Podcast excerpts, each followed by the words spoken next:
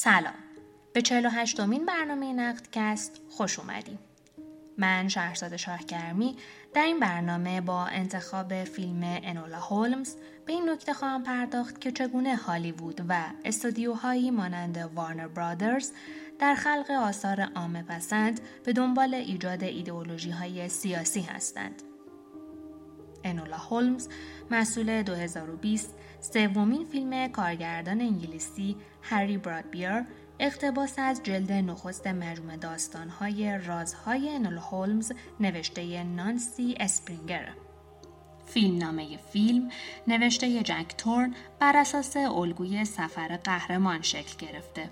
انولا خواهر شرلوک هولمز در پی ناپدید شدن یک باره مادرش برای یافتن اون گام در مسیر تازه ای می‌ذاره.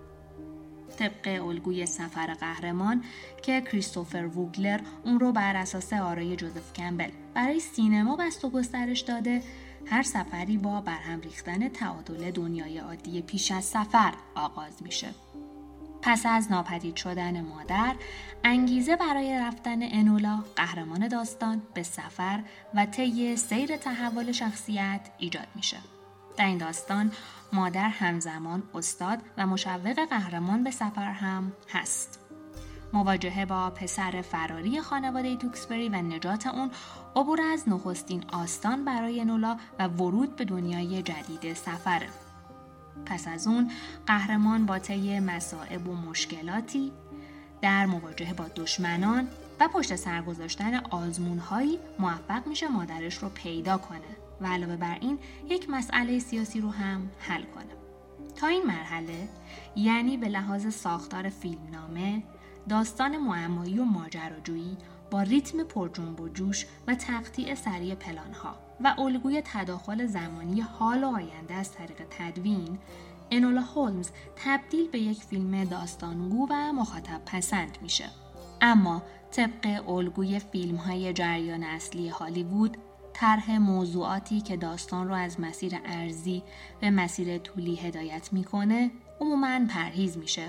در اینجا داستان فرعی مسائل سیاسی مرتبط با لایحه اصلاحات سال 1884 در انگلستان که به موضوع حق رأی و گسترش اون مربوط میشه به شدت تقلیل گرایانه در پیرنگ فیلمنامه مطرح میشه. به طوری که ما به عنوان تماشاگر هیچ درک و دریافتی از این مناسبات سیاسی پیدا نمی کنیم. همچنان که هدف و انگیزه سیاسی که مادر برای اون می جنگه برای ما مبهمه. ما هیچ شناختی از احزاب درگیر با این جریانات سیاسی پیدا نمی کنیم و انقدر در ماجراجویی داستان انولا غرق و سرگرم میشیم که فقدان این بود مهم در داستان از یاد ما میره.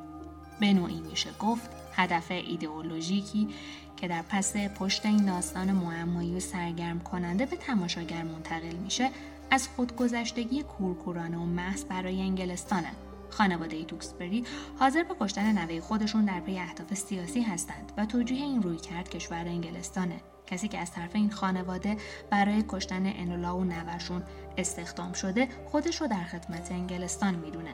پس میشه گفت با مجهول بودن موزگیری های سیاسی و طرح اون در داستان آنچه به شکل ایدئولوژی در پوشش داستان سرگرم کننده در حال انتقال به مخاطبه قدرت سیاسی بیچون و چرایی انگلستانه و همچنین نمایش و تربیت شخصیت هایی که اهداف سیاسی رو به مسائل خانوادگی ترجیح میدن.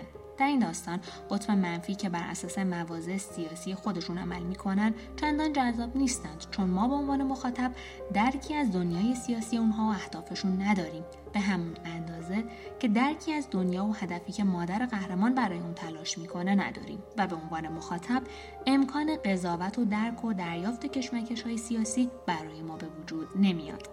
به این ترتیب میشه گفت انولا هولمز با دور نگه داشتن تماشاگر از ورود به دنیای کشمکش احزاب و گروه های سیاسی در دل یک داستان ماجراجویی عملا به یک فیلم خونسا تبدیل میشه که سعی می‌کنه جریان های کلیشه‌ای فمینیسم رو با انتخاب قهرمان زن و به نمایش گذاشتن جریان های خودجوشی که توسط زنان رهبری میشه مخاطب خودش رو جذب و اقنا کنه.